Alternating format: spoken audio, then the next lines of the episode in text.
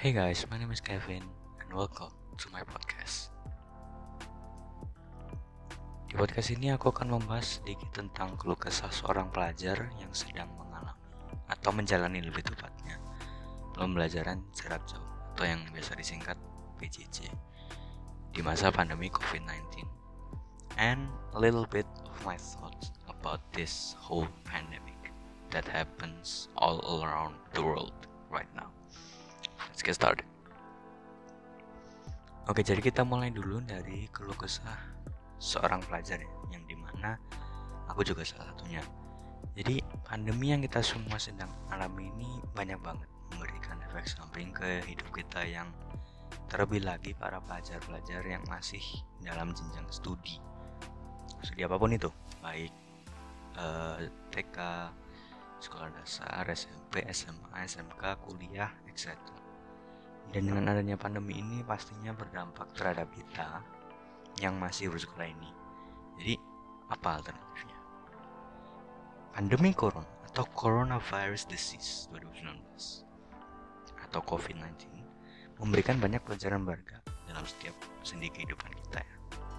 Sebagian besar karyawan melaksanakan work from home dan para siswa juga memindahkan kegiatan belajar di rumah secara online.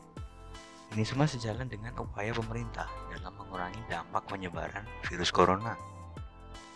Dan seperti yang telah ditetapkan, kegiatan belajar di rumah ini pun masih akan berlangsung hingga 29 Mei mendatang. Pemindahan kegiatan belajar dari sekolah ke rumah ini sebagai upaya untuk menjaga jarak sosial. Mau tak mau membuat para orang tua mempunyai peran yang baru, yakni sebagai guru dadakan. Itu artinya para orang tua lah yang menjadi garda terdepan untuk membimbing proses kegiatan belajar hingga pandemi ini berakhir. Dengan segala keterbatasan yang ada, tidak mengherankan jika para orang tua menemui banyak kendala dalam pelaksanaannya. Mari kita hampir sebagian besar laman sosial media mengunggah suka dan duka para orang tua yang menjadi guru dadakan untuk membimbing anak-anaknya belajar di rumahnya masing-masing. Tidak hanya jeritan hati atau duka yang dirasakan orang tua yang menjadi guru dadakan, guru dadakan di rumah, namun tidak sedikit juga yang bersuka hati menjadi guru dadakan, membimbing anak-anaknya belajar dari rumah. Nah, sekarang kita masuk ke bagian kelukasannya. Apa sih keluh yang dialami oleh seorang pelajar, guru, dan orang tua dengan adanya pandemi seperti ini. Tidak hanya cerita hati atau duka yang dirasakan orang tua yang menjadi guru dadakan di rumah.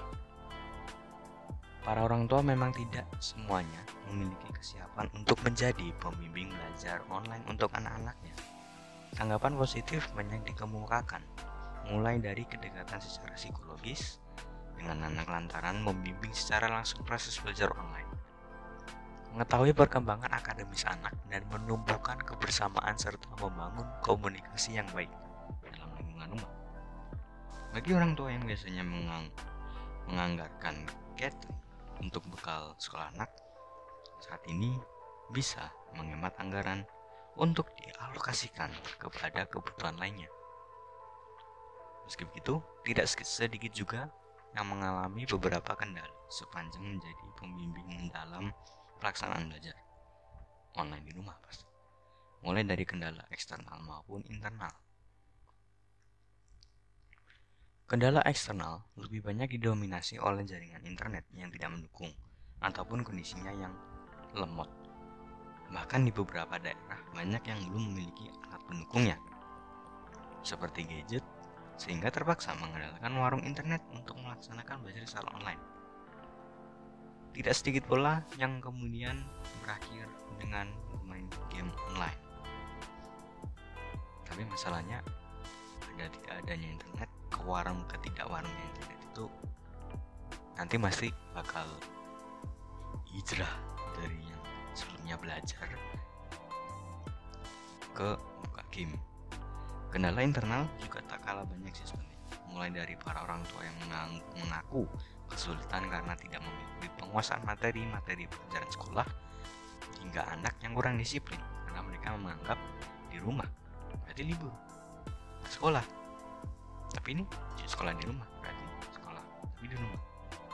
Nah ini ada anak ada anak-anak yang menganggap kalau berarti di sekolah itu libur. Sebenarnya gue mau ngubah persepsi orang itu jadi kayak uh, adanya kegiatan kayak gini itu kayak ngejain PR lah.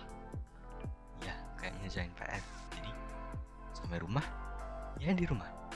Tapi ada tugas ngejain PR terus